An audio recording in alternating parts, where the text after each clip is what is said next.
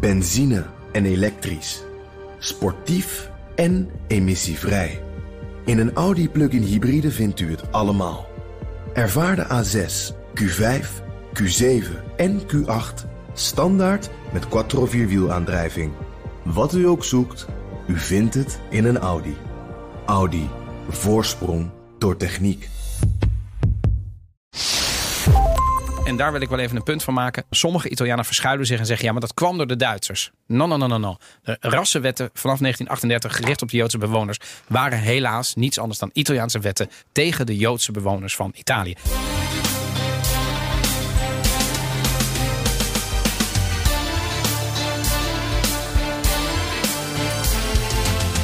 Welkom bij aflevering 31 van de Italië-podcast. Ik ben Evelien Redmeijer. En ik ben Donatello Piras. En in deze aflevering gaan we het hebben over het fascisme. Ja, ik kom er maar meteen met de deur in. Het is een onderwerp dat onlosmakelijk verbonden is met de geschiedenis van Italië. Er zijn partijen die het niet hebben afgezworen. Mensen die Il Duce nog adoreren. Hele actieve groepen zoals Azione en Frontale. Maar... de overgrote meerderheid van Italië heeft natuurlijk een probleem met dat hele zwarte verleden. Kortom, heeft Italië nu nog iets met het fascisme? Dood is het niet helemaal, maar de vraag is het springlevend? Maar eerst. Gezellig. Ja, het is een... Maar weet je, we hebben het... Je kunt het maar beter meteen... We moeten het maar meteen benoemen. Ja. En we gaan niet alleen maar een geschiedenislesje doen. Nee. Want dat wordt niet heel gezellig. Maar ja, volgens mij kun je Italië niet... Er is vroeg of laat altijd wel iemand die roept Mussolini, toch? Ja. Als het gaat over Italië. Ja, of het nou gaat om de schandvlek van ons land. Maar hij heeft ook hele goede dingen gedaan. Dus het is goed dat wij ook er niet voor terugdeinzen... en het vandaag over het fascisme gaan hebben. Maar ik wil, voordat we überhaupt nog verder gaan... met drankjes, nieuws, het hoofdonderwerp, cultuurtips... even memoreren dat een kleine week geleden... ik bij jou in de studio was bij... In de middag. Ja. BNR in de middag. BNR in de middag, waar jij presenteert. Ja. En inmiddels doe je eigenlijk de Italië-podcast bij BNR er een beetje bij. Dat zijn jouw woorden, dat zou ik nooit zo zeggen. Maar overigens, dus als niet onverdienstelijk deelnemer in het mediapanel. In het Media Forum, ja. Dus wij blijven elkaar maar baantjes toeschuiven. Hè. Dat is op een gegeven moment, is er nu een soort imperium gaande. En, ja, nou goed, betaalt dat, niet. Maar betaalt niet, maakt niet uit. Maar goed, wij zaten bij het Media Forum en dat was 1 april. En dat was gewoon de dag der parlementaire dagen. Het ging helemaal los in Den Haag. En alles hing aan een zijdendraadje. Rutte, de democratie, de regering, de geloofwaardigheid. Noem maar op. Zeker. En dan, wij zaten daar en het ging uiteraard alleen maar daarover. En wij zaten daar met doorgewinterde politieke analisten. Te weten... Ariane Korteweg van de Volkskrant. En jouw compaan Roos Abelman. Zeker. En toen gingen we het hebben, toch... heb ik iedereen wel even gedwongen tot... ik weet niet meer wie het was, maar het was uiteindelijk wel het moment... om even kleur te bekennen. Jongens, zit morgen Rutte er nog? Mm-hmm. Ja. Weet jij nog hoe dat ging? Ja. Ik wil dat toch even... Ik sla mezelf niet graag op de borst. Nee, volgens mij, maar dit wilde ik echt even memoreren. Volgens mij heb ik die vraag helemaal aan het einde gezet van... joh, Ariane, jongens, even wat, zeggen. Wel of niet? Ariane zei... nee, hij zit er niet meer. Hij zit er niet meer, weg. Roos Abelman zei... nee, hij zit er niet meer. Daartussen kwam jij. Jij zei... ik zei, hij zit er morgen nog. En ik ging met jou mee. Ja, Italië-podcast. Die weet qua Italiaanse waanzin hoe het kan gaan... en hoe mensen kunnen blijven zitten. Voor al uw politieke analyses, ook in Nederland. Ja, ik zou bel het wel weten. Bel de zeker, ja. Dus tot zover. Het is niet helemaal eerlijk, vind ik. Want nu heb jij ook nog een verleden als chef politiek bij Nieuwsuur. Zeker. En heb ik als politiek analist ook nog wel wat. Weet je wel, dus ik vind dat ik dat heel anders denken mensen. Ja, dat was een lucky shot. Maar absoluut bij jou niet. Was het gewoon keiharde inhoud. Bij jou ook was het echt een doorvrochte analyse. Ja. Nee, dat weet ik. Oké. Wat drinken we? Chinotto. Chinotto, echt. Ik ben zo blij dat we het drinken. Want ik heb het dus al eerder gezocht om een keer mee te nemen. Maar waar heb jij het gevonden? Laten we beginnen. Wat is Chinotto? Ik wil het zeggen, want de meeste Nederlanders die zullen nu denken... waar hebben we het over? Nou, Chinotto is een best wel een old-fashioned drankje, net na de oorlog. Het wordt gemaakt van het extract van de Chinotto-sinaasappelen. En ja, die groeien dan in het Middellandse Zeegebied. Ik heb me laten vertellen dat ze vooral in Savona, dus in Liguria, groeien. Maar deze komt uit Sicilia. Althans, het hele merk heet Antica Ricetta Siciliana. Dus ik neem aan dat die bloody sinaasappelen daar dan ook vandaan komen. Van het merk Polare. Ja. En ik heb ze gehaald in Amsterdam bij Toscanini Deli. Toscanini is wat mij betreft het beste Italiaanse restaurant van Amsterdam. En nog steeds niet onze sponsor. Ik wil het er nog even bij zeggen. Maar ze zijn dicht. Ik bedoel, we blijven ze nog overleven. Dus, maar we gaan er vast een keer eten met de hele crew van de Italië-podcast. Als het weer voltallig. Ja, present. Maar ze hebben dus een daily. Die is natuurlijk wel open. En daar heb ik hem gehaald. Ook omdat ik hem ken van vroeger, toen ik in de jaren 90 daar was. En dan dronk iemand wel eens een kind. Wat vind jij ervan? Ik vind het super lekker. Dus ik drink het ook geregeld in Italië. Want het is namelijk iets minder zoet. Het heeft iets... Ja, er zit iets van bitter doorheen. Maar het is gewoon een heel grappig smaakje. Dat is zo... Ik knoei enorm. Dat is zo Italiaans. En ik hou daar zoveel van. Bitter. Ja. Het bittere... Zeker voordat je gaat eten om zo'n een beetje amaro te nemen. Dat is zo dat eetlust opwekkend. Ik vind dat echt heel lekker. En nu ook in de zomer, als het heel warm is en je denkt het is echt, ik kan niet nu al aan het bier of het is gewoon. Dit is en doorslessend. En ik vind het gewoon lekker. Ja. Chinotto. Maar het is ook voor de mensen dat we het even hebben. Dit is alcoholvrij, hè? Ja, zeker. Ja. En het is dus ook niet alleen dat het in allerlei aparte merken is. Maar ook San Pellegrino heeft een Chinotto. En volgens mij heeft zelfs Fanta of Coca-Cola heeft een Chinotto. Chinotto is gewoon een... Het is een vrucht, maar niemand... Het is ook niet zo dat het gusto limone is of zo. Weet je wat? Dus, overigens, ik ken hem ook hiervan.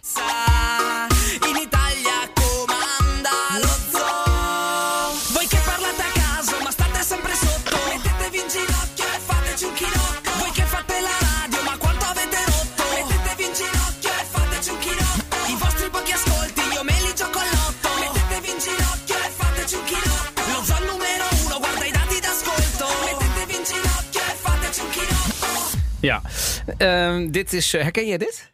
Nee, dit is de jingle van Lazio, die 105. Dat is dus een radiostation. Die hebben dus... ik weet niet wanneer. Ik denk ergens begin jaren 10. Dus ik denk 2011, 2012 of zo. Hebben ze een keer deze jingle gemaakt. Mettetevi in ginocchio e fateci un chinotto. Is natuurlijk best een beetje een dubbelzinnige tekst. Maar dat was wel een beetje waardoor die Chinotto toch best wel een soort cultstatus kreeg de afgelopen jaren. Ik moest er meteen aan denken met Chinotto. Volgens mij ook omdat allerlei lieden dat dan ook te pas en te onpas riepen. Soms heb ik van dat soort vrienden die dan dat soort grappen maken. Maar dus het heeft een beetje die status. Dus dat drinken wij. Chinotto. Dan gaan wij naar het nieuws. Althans... Misschien even heel kort, wat heb jij nou met Pasen gedaan? Want we hebben natuurlijk een fantastische paasuitzending gemaakt. Geweldige paasuitzending gemaakt. Ik heb niet naar de paus gekeken. Heb jij naar de paus gekeken?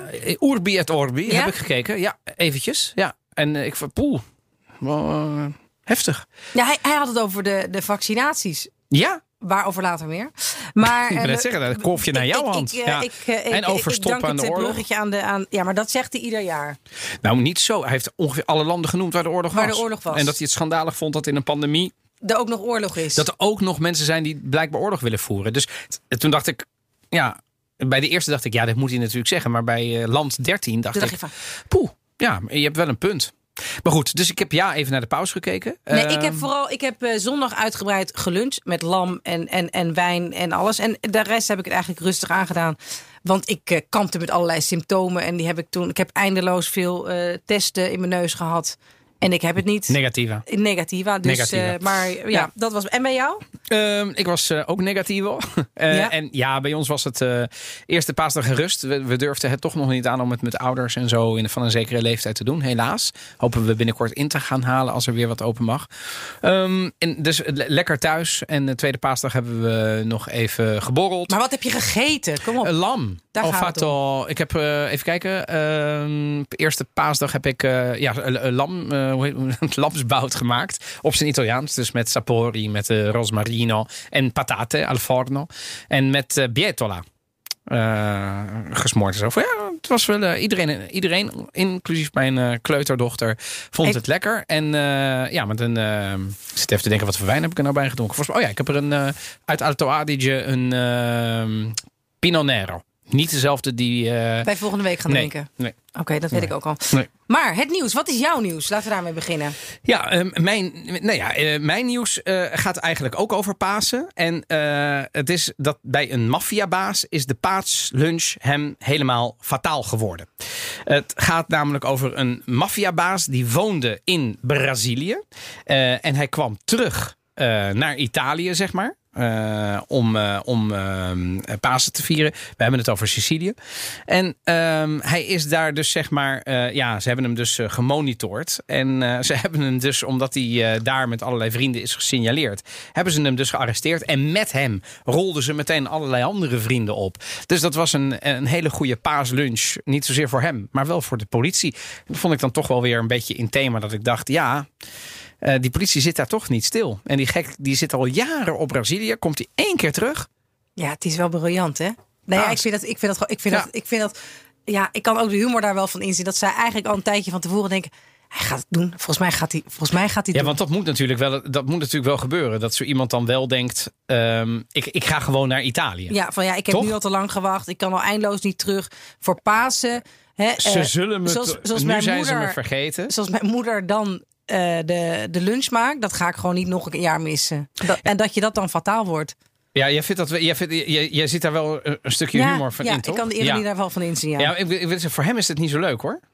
Nee, dat ben ik met je eens. Sorry. Maar, ja, en hij moet dus ook, weet je, hij is dus colto in flagrante en op heterdaad betrapt. In de zin, volgens mij was hij ook nog met allerlei vrienden allerlei zaken aan het uitwisselen. Dus hij is Giuseppe Calvaruso, heet hij. Calvaruso, moet ik zeggen, niet Calvaruso, Calvaruso. Rientra dal Brasile per il pranzo di Pasqua e arrestato. En ze hebben het over la potente famiglia con interessi economici internationali. Dus dit is wel... Machtige familie met belangen wereldwijd. Een grote vis, zeg ik. En jouw nieuws? Ja, mijn nieuws is eigenlijk... Het gaat over de vaccinaties. Wat de paus net al mooi inleidde. En eigenlijk in het kader van... Het is natuurlijk hier hemeltergend en godsgeklaagd... hoe dat hier gaat in Nederland. Maar om... Dat niet ieder gras bij iedere buurman op dit moment groener is. Maar dat het bij Italië misschien wel een stuk geler of wel bruin is. Want ja, in Italië gaat het ook heel slecht met de besmettingen. Maar vooral met het aantal sterfgevallen... wat daar nog steeds ontzettend hoog is. En dat komt waarschijnlijk vooral omdat daar een bepaald voordringbeleid is... dat allerlei mensen... Of het nou is omdat ze bij de politie werken... of omdat ze advocaten zijn of rechters... allerlei kasten, zoals je ze het beste kan noemen... hebben geclaimd en hebben afgedwongen... dat zij eerder een vaccinatie krijgen. Dus die lobby heeft in Italië die hier niet gewerkt heeft? Nou ja, hier heeft hij alleen gewerkt voor het medisch personeel. Want daar maar niet voor het onderwijs, voor de politie. En in Italië hebben ze daar dus wel naar geluisterd. Zeker. En nu is het zelfs zo dat 32% van de vaccinaties die zijn gezet... en ze tellen dus eigenlijk vooral vanaf 80 plus 9. Die zijn naar anderen gegaan, naar others gegaan, zoals dat in het overzicht staat. Others, ja, mooi. Ja, en dat gaat dan helemaal, er schijnt een... Maar dat kun jij ook zijn? Dat kan ik ook zijn. Er zijn allerlei 30ers die gevaccineerd zijn. Dus er kwam in een hele Twitter-tweet van Antonello Guerrera... Een Engels twitterende journalist uit Italië... Ja, die had allemaal voorbeelden van mensen die dus 80 plus grootouders hadden, 90 plus grootouders hadden, maar wel zelf al gevaccineerd waren. Die man is woedend, hè? Ja, het is echt, het is te bizar voor woorden. Er zijn allemaal voorbeelden van een burgemeester die zijn hele familie en de familie van de buren tot en met de kinderen van 12 heeft laten vaccineren. Ja, en dat blijf je dus toch wel zien in de sterfgevallen. Omdat... Ja, het is gewoon totaal niet duidelijk waar die vaccins heen gaan. Want bij die 32% die dan dus onder others valt... Hè, dus die naar andere mensen zijn gegaan...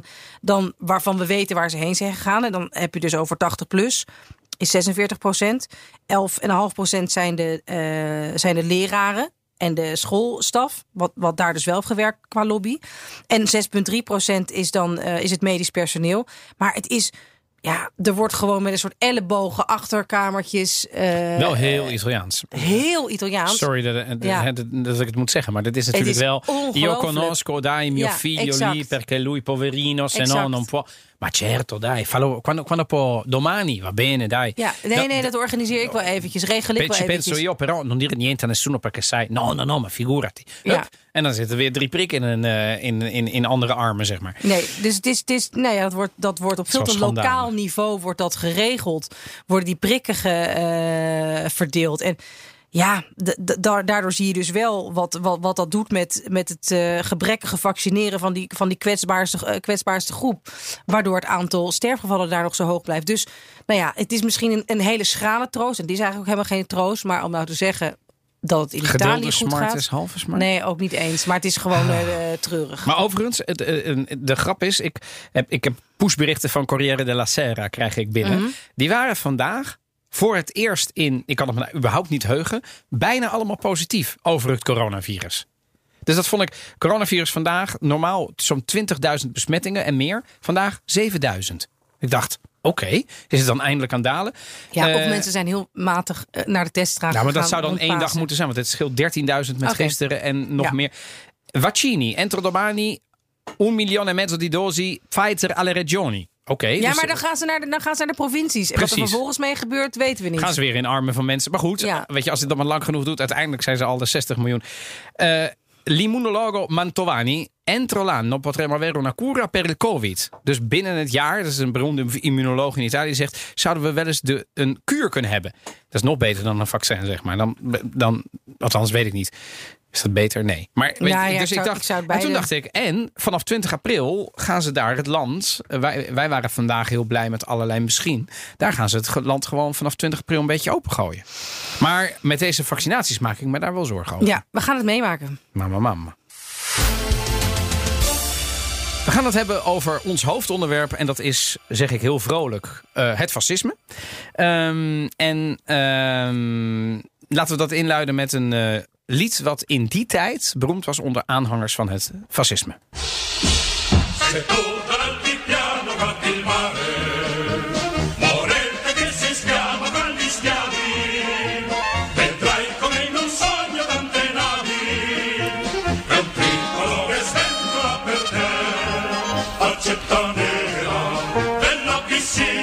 Ja, het klinkt natuurlijk super vrolijk, maar het is best wel een fascistisch lied. Het is een liedje, Faccetta Nera is Little Black Face, overigens. Piccola Abyssina gaat over een donker meisje uit Abyssinië, dus Ethiopië. Die, zeg maar, de Italianen zingen dan, we komen naar je toe, we gaan je bevrijden van de slavernij. En je zult in Italië groot worden en verlost zijn van al het kwaad. Nou. Op zich denk je, nou, het had slechter gekund. Maar ja, het fascisme. En Evelien, sta me toe dat ik eventjes 2 minuten... Ja, dat wil jij heel graag, dat weet ik. Maar dat is goed, want de Italië-podcast is niet alleen maar om te lachen. Helaas niet. En ik wilde heel kort de geschiedenis van het fascisme in Italië even neerzetten. Begint rond de maatschappelijke onlusten in de jaren 1919-1920. Dat is dus 100 jaar geleden. En toen was er ook al zeg ik omdat we dat van alle tijden kennen, maatschappelijke onvrede bij vooral arbeiders en boeren. Die niet echt hebben geprofiteerd na de Eerste Wereldoorlog. En slachtoffer zijn van de economische malaise. De middenklasse, die moet er niets van hebben. Die komt juist uit de socialistische protesten. En dan komt Mussolini eigenlijk om de hoek kijken. Nou, toen kwamen de eerste ploegen van Le Camicenere, vast wel eens van gehoord, de zwarthemden, de aanhangers van het fascisme. En die worden eigenlijk neergezet. Dat zijn niet echt knopploegen, maar dat zijn het op een gegeven moment ook wel geworden. En het voornaamste doel van die knopploegen en van die mensen is links. De linkse groep. De middenklasse sympathiseerde snel met het fascisme, vooral uit haat tegen het linkse activistische socialisme. En werkgevers die waren juist bang, dus de middenklasse en de werkgevers, voor stakingen en steuden daardoor openlijk het fascisme. In 1921, dus dat is alweer later, komen ze in het parlement, de fascisten, met steun. En in 1922 is die beroemde Mars van Rome met 25.000 zwarthemden daar. En Mussolini is eigenlijk nog op dat moment een hele kleine partij, maar die wist de toenmalige koning Victor Emmanuel te chanteren om de macht te grijpen. En die begon toen met allerlei toespraken vol bedreigingen en haat.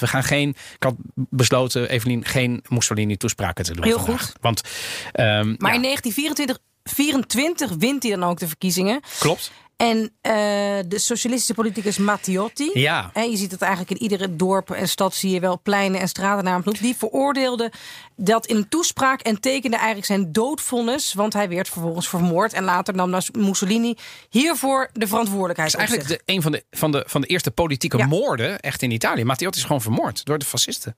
Ja, en daarna gaat het vrij hard. Want dat was eerst nog een redelijk normale politieke partij. Maar er komen al snel fascistische wetten vanaf 1925. Geen stakingsrecht, geen persvrijheid meer. Er is een verplichte trouw aan het regime. En er is geen stemgeheim meer. Bizar. Belangrijk. Waardoor 99% zogenaamd vrijwillig op de fascistische partij stemt. Maar ook op de scholen hangt vervolgens overal il duce, hè? Ja, overal. De leider. Ja, en dat heeft Mussolini eigenlijk gedaan. Dat is een rode draad door zijn heerschappij. Veel gelijkenissen met de Romeinse keizers. He, dus hij heeft de groet. Ze stonden natuurlijk allemaal met gestrekte gebalde. Dat is heel erg het oude Romeinse groet. En in 1929 heeft hij ook een akkoord met de katholieke kerk. Het is eigenlijk een soort vredesverdrag. Dat ze elkaar blijven gedogen met Pius XI. Maar het duurde niet zo lang vanwege die fascistische wetten die jij dus noemt. Waardoor die kerk natuurlijk daar aan alle kanten weer van moest terugkomen en rebelleren. Dus dat is nooit een goed huwelijk geworden. En toen kwam de kolonisatie van Ethiopië, van Somalië, van Eritrea. En mijn beide opa's hebben gevochten in Noord-Afrika. Dat vind ik heel bijzonder. Ja. Zowel aan mijn vaders kant als aan mijn oom. En dat was natuurlijk, die waren gewoon dienstplichtig. Ja. En alle mannen waren gewoon in het Italiaanse leger. En dat koloniseren, daar werd serieus werk van gemaakt. En een van mijn opa's aan vaders kant, die is ook krijgsgevangen genomen door de geallieerden. En heeft 7 jaar in de UK, in Engeland gezeten. Of in Schotland eigenlijk. Oh, ja. Nou, dus mijn vader heeft 7 jaar zonder zijn vader, hè, dus mijn opa daar. Ja. En daarna mocht hij terug. Overigens werden ze daar wel goed behandeld en zo. En hebben ze daar ook, volgens mij hebben ze daar zelfs allerlei enclaves en kerkjes en zo gesticht en zo. Dus dat is nu tegenwoordig nog een soort romantisch overblijfsel. Maar die kolonisatie was wel heftig. Komen vervolgens internationale sancties, want de wereld vindt dat zeker niet oké. Dus Italië moet zelfvoorzienend worden, omdat er minder import is. En de AS Rome-Berlijn ontstaat. Dus er wordt een verbond gesloten met Hitler. Komen rassenwetten vanaf 1938. En daar wil ik wel even een punt van maken. Sommige Italianen verschuilen zich en zeggen, ja, maar dat kwam door de Duitsers. No. De rassenwetten vanaf 1938 gericht op de Joodse bewoners waren helaas niets anders dan Italiaanse wetten, antisemitische wetten tegen de Joodse bewoners van Italië. Er kwam geen Duitser helaas aan te pas. En ik zeg helaas, omdat dat heeft Italië toch echt zelf gedaan. Italië gaat meedoen met de Tweede Wereldoorlog. Er komt pas in 1943 een einde aan het fascisme. En op 28 april wordt Mussolini opgehangen op zijn kop op een plein, volgens mij in Piazza Loreto uit mijn hoofd. Ja, met zijn vrouw. Of volgens mij niet zijn officiële vrouw, maar zijn Claretta Petacci. Of hoe heet Claretta Petacci? Minnares, ja, Claretta. Ja, nou, en die partizanen, die waren altijd in strijd met de fascisten. En in de Tweede Wereldoorlog werd het volgende lied heel populair. En inmiddels kennen we het van iets anders. Stamattina mi sono alzato. Oh bella ciao, bella ciao, bella ciao, ciao, ciao. Stamattina mi sono alzato e ho trovato l'invaso. Oh partigiano. Ja, nou ja, dus het Bella Ciao. Maar dit is zo'n... Nou ja, het is en een prachtig nummer. Aan de ene kant wel. Het is een heel mooi nummer, maar het is inmiddels ook echt een soort verzetslied. Het is ook Matteo Salvini. Op allerlei plekken waar hij kwam, gingen mensen dan op luchthavens, gingen dat naar hem zingen. Dat is gewoon bizar als een soort verzetsdaad. Wat heel gek is. Ja, je Bella Ciao, een partisanenlied, tegen Matteo Salvini. Je kunt veel van hem zeggen, maar hij is niet links. Nee. Als protestzongen ze dat tegen hem. Oh, als dus protest? Ja. Oh, oké. Ik dacht dat was een soort aanmoedigingsnummer. De wereld wordt gek. Nee. Oh, oké. Ja, nou ja, dat snap ik dan wel zeker, weer. Ja, maar toch, gingen mensen dat zo zingen. Op mijn huwelijk in Italië was dat toen 2018. Dus dat Casa de Papel was soort van op de hoogtijdagen op Netflix. Dus je had ook de hele partisanennummer. Er waren allerlei vrienden die dat partisanennummer aan het zingen was. En ik weet nog dat mijn een van mijn ooms. Maar jouw Italiaanse familie moet het toch heel raar hebben gevonden. Wel een redelijk linkse oom. En die vond het maar wat mooi. Dus die heeft alle woorden laten spellen aan die Nederlandse vrienden van mij. Ja. Waardoor ik op het toilet was en ineens hoorde dat ze daar zeg maar het nummer aan het oefenen waren. Een soort surrealistisch. Het is een partizanenlied, jongens. Weet je wel? Maar het is logisch, in het buitenland hebben ze natuurlijk niet het gevoel, de connotatie die de Italianen erbij hebben. Overigens, ze zeggen heel vaak het communisme is het tegenovergestelde van het fascisme. Dat is niet waar. Het tegenovergestelde van het fascisme is democratie. Want weet je, het fascisme wilde één. Maar hoe is het eigenlijk nu gesteld in Italië? Jij hebt daar lang gewoond, komt er nog altijd vaak. Zou jij nu zeggen dat het fascisme helemaal weg is? Of is het er nog? Nee, kijk, het bizarre is, je hebt daar zelfs voor het AS Roma stadion heb je gewoon heel groot nog een obelisk staan met Mussolini erop. Gewoon met die tekst. Je hebt toch allemaal verwijzingen. Ja, monumenten en verwijzingen. Historische verwijzingen zeggen ze dan. Hè? Ja, maar dat zou echt absurd zijn als je in Duitsland ook nog maar iets zou vinden wat niet ergens stiekem op een zolder ligt, maar gewoon open en bloot in een stadshart waar Hitler op staat. Ja. Dus dat geeft al aan dat er een totaal andere band is en blik is op dat verleden dan dat er in Duitsland is. En ja, uiteraard iedereen die links is of enigszins links, die moet er niets van hebben. Maar er zijn genoeg mensen op rechts die het er toch met Joden vreselijk. Maar hij heeft ook goede dingen gedaan. Hij heeft ook goede dingen gedaan. Dat is altijd de treinen reden op tijd. En hij heeft ook allemaal grote projecten opgezet. Ja. Maar daar is dus toch een bepaald. Wat is dat toch? Dwepen ze daar dan mee, denk je? Is dat een? Ja, kijk, het is ook. En daar wordt ook mee geflirt door met moderne partijen. Ja, toen was Italië een belangrijk land. Ik denk dat het daar ook wel een beetje vandaan kwam. Hij was een belangrijke leider. Oost-Afrika hadden we toen. Ja, nou ja, en Albanië. Maar het is er zeker nog. En dat maakt het ook wel heel fascinerend. Ook wel heel erg heel pijnlijk of zo. Ja, ik ben ook in Predappio geweest. Dat is de plek waar die begraven is. Ja, dan zie je allemaal van dat soort jonge jongens daar nog eens goed brengen. En allemaal winkels waar je...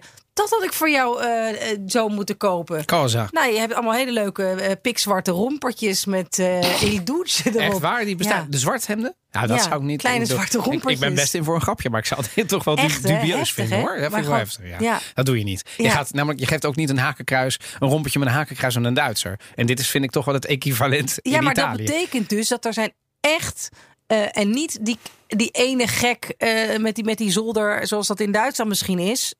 Overigens in Duitsland ook wel iets meer zijn. Maar zeggen inmiddels.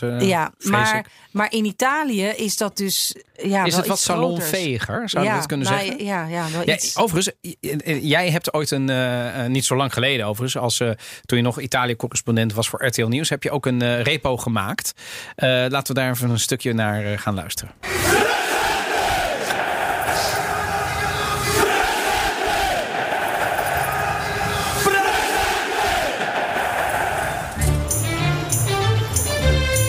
Ja. Gezellig. Ja. Ja, je hoorde dus een groep jongeren presente scanderen. Ja. Best wel intimiderend. En allemaal met, gestrekte rechterarmen.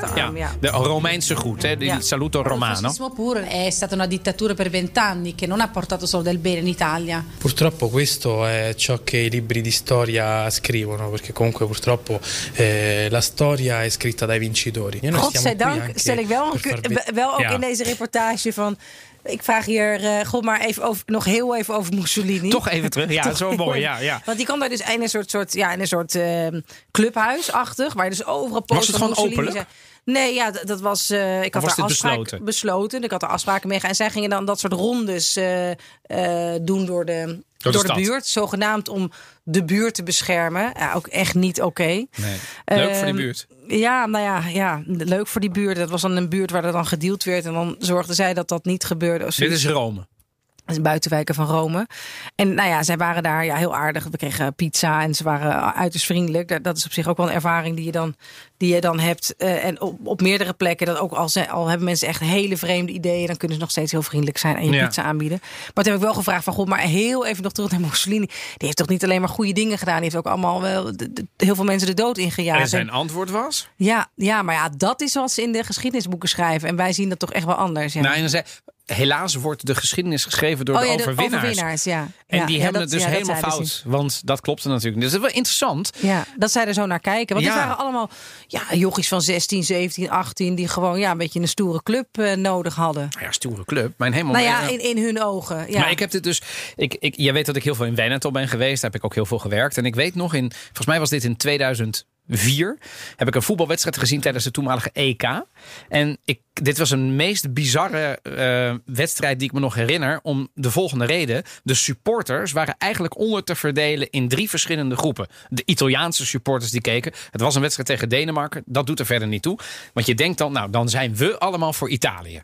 Misgerekend. Je had een groep die bij het volkslied vooraan stond. Met gestrekte arm. Il saluto romano te brengen. Dus dan vind je het volkslied een stuk minder mooi ineens. Als je dan, Vervolgens had je een groep mensen die daartegen waren. Die waren voor Denemarken. Want dit zijn allemaal nep-Italiaan. Want die waren van de Lega. Toen wilde de Lega zich nog afscheiden. Dus die waren de hele tijd aan het tifaro, zeg je dat, aan het juichen voor de tegenstanders. De Italianen waren alleen maar kut.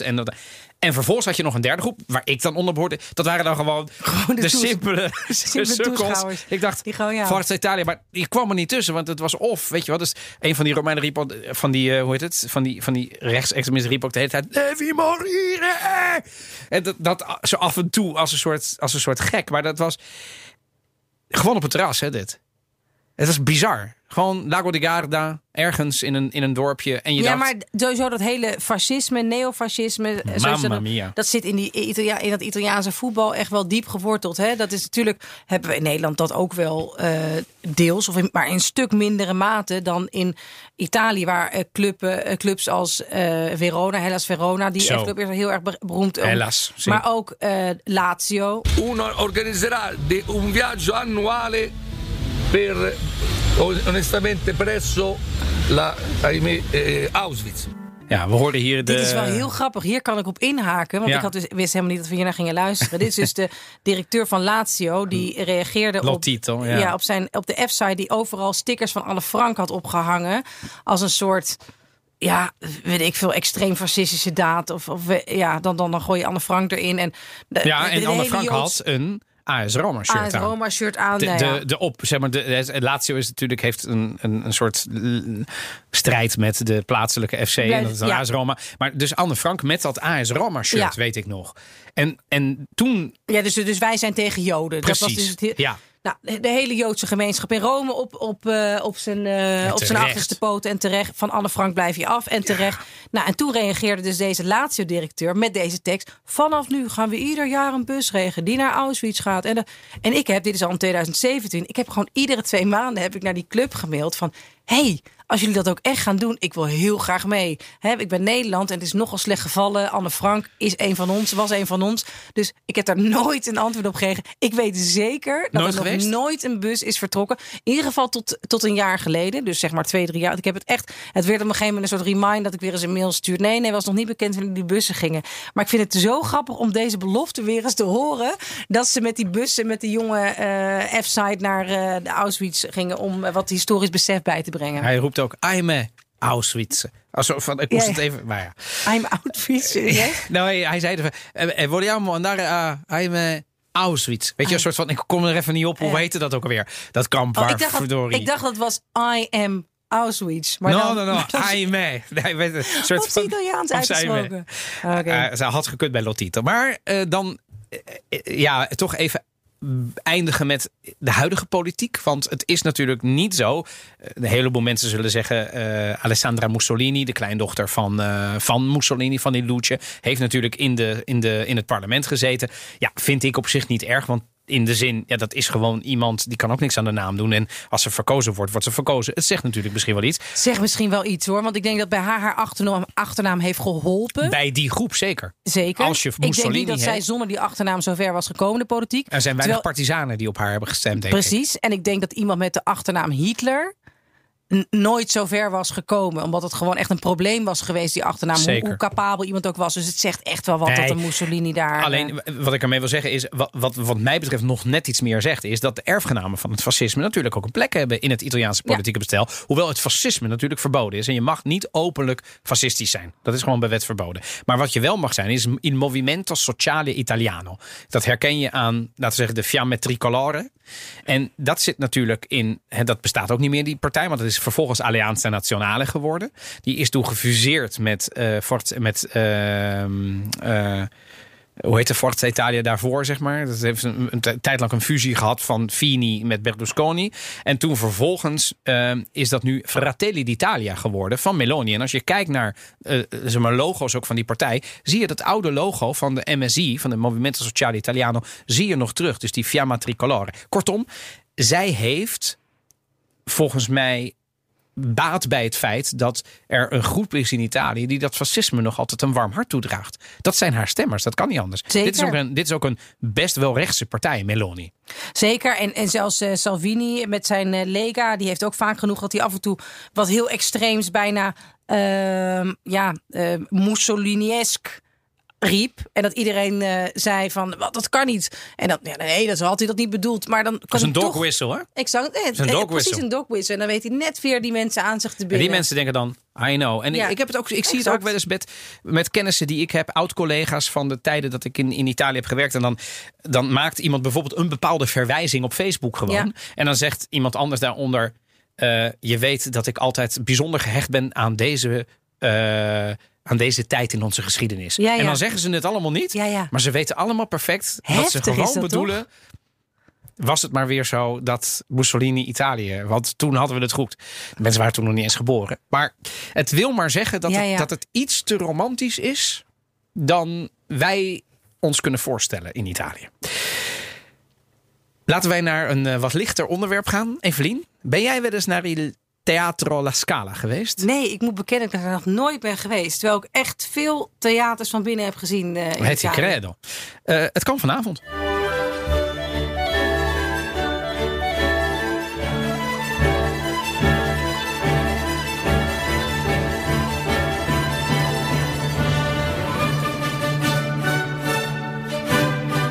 Ja, we gaan het hebben over cultuur. En je kunt vanavond nog naar Teatro La Scala.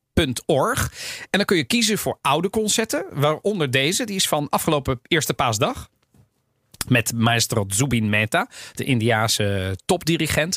Maar je kunt op hun YouTube-kanaal kun je ook kiezen voor andere concerten. En die zijn gewoon integraal te beluisteren. Dus doen ze gratis. En het is ook een beetje zielig. Het FD heeft daar ook een mooi artikel over geschreven. Gezien.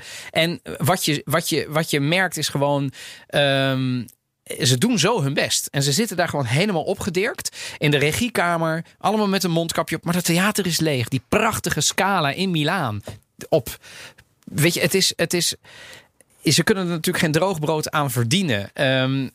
Overigens, het FD zou het FD niet zijn... als er natuurlijk ook wel weer een mooie financieel-economische nood in stond. Bijvoorbeeld dat de cijfers natuurlijk terug aan het lopen zijn. Maar er melden zich meer sponsors dan ooit. Zo tekende de Italiaanse supermarktketen Esselunga... voor een donatie van 6 miljoen. En enkele andere partners zijn Allianz, Luxottica, Eni, Enel, Banca Intesa, San Paolo, Rolex... en BMW. Nou, met dit soort sponsors kun je denk ik de crisis nog wel uitzitten. Maar ze willen dus weer in september beginnen met normaal programma. Als je nu op een ladder kijkt, het is bijna zielig. Het is 1 concertje per week. Die kunnen wij dan bekijken. Kun je hem integraal kijken. Ze zitten daar helemaal opgedirkt. Daar zijn beelden van... Maar er is niemand. En na afloop kun je dus je duimpje op het YouTube-kanaal opsteken. Nee, maar je moet het niet zo treurig. Nee, maar ik vind het fantastisch dat het kan. Ja. Maar ik vind het voor die artiesten die daar dan in zo'n zaal... Dat zijn de topmuzikanten en toptenoren en zo. En die moeten daar dan... Ik vind het zo zielig. Ja, maar gun ze het publiek zo. Zeker, maar als het nou... Begrijp je... Hier zitten we met 17 miljoen. Iedereen kan vanavond de La Scala aanzetten. Dat kost nooit in dat theater. Ik ben ook nog nooit geweest. Ik denk ook meteen van... Hallo, dat de Esselunga... Hè, dus een van de grootste Italiaanse supermarkten... die zal natuurlijk ook een monsteromzet hebben gedraaid... in tijden van corona. Als dat nou ook eens een keer een voorbeeld zou zijn... voor Nederlandse supermarkten. Om het concertgebouw te steunen. Ja, om gewoon culturele... instellingen zoals theaters te steunen. Hoppa. Laat ons maar uit die crisis. Laat ons maar uit die crisis helpen, Donatello. Ik vind het fantastisch. Dus vanavond allemaal naar Teatro La Scala.org en dan een mooi klassiek concert naar keuze. En dan zijn wij ongeveer aan het einde van deze aflevering 31. Evelien, wat gaan we de volgende keer doen? Ja, volgende keer gaan we het hebben over bambini. Hoe voed je kinderen in Italië op? Hoe in Nederland? En wat zijn de verschillen? En ik ben vooral, Donatello, benieuwd. Hè? Jij zit toch een beetje tussen die twee culturen in. Mm-hmm. Hoe doe jij dat?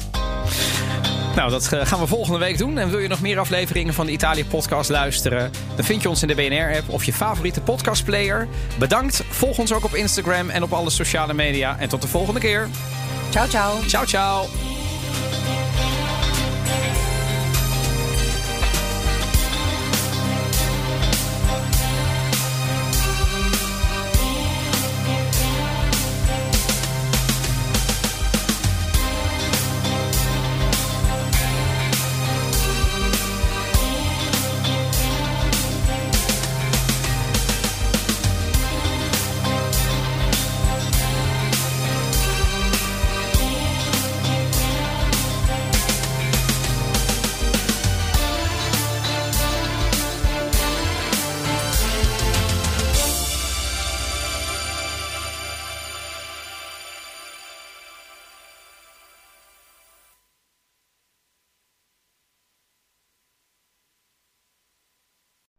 Benzine en elektrisch.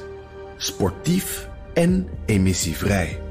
In een Audi plug-in hybride vindt u het allemaal. Ervaar de A6, Q5, Q7 en Q8 standaard met quattro vierwielaandrijving. Wat u ook zoekt, u vindt het in een Audi. Audi. Voorsprong door techniek.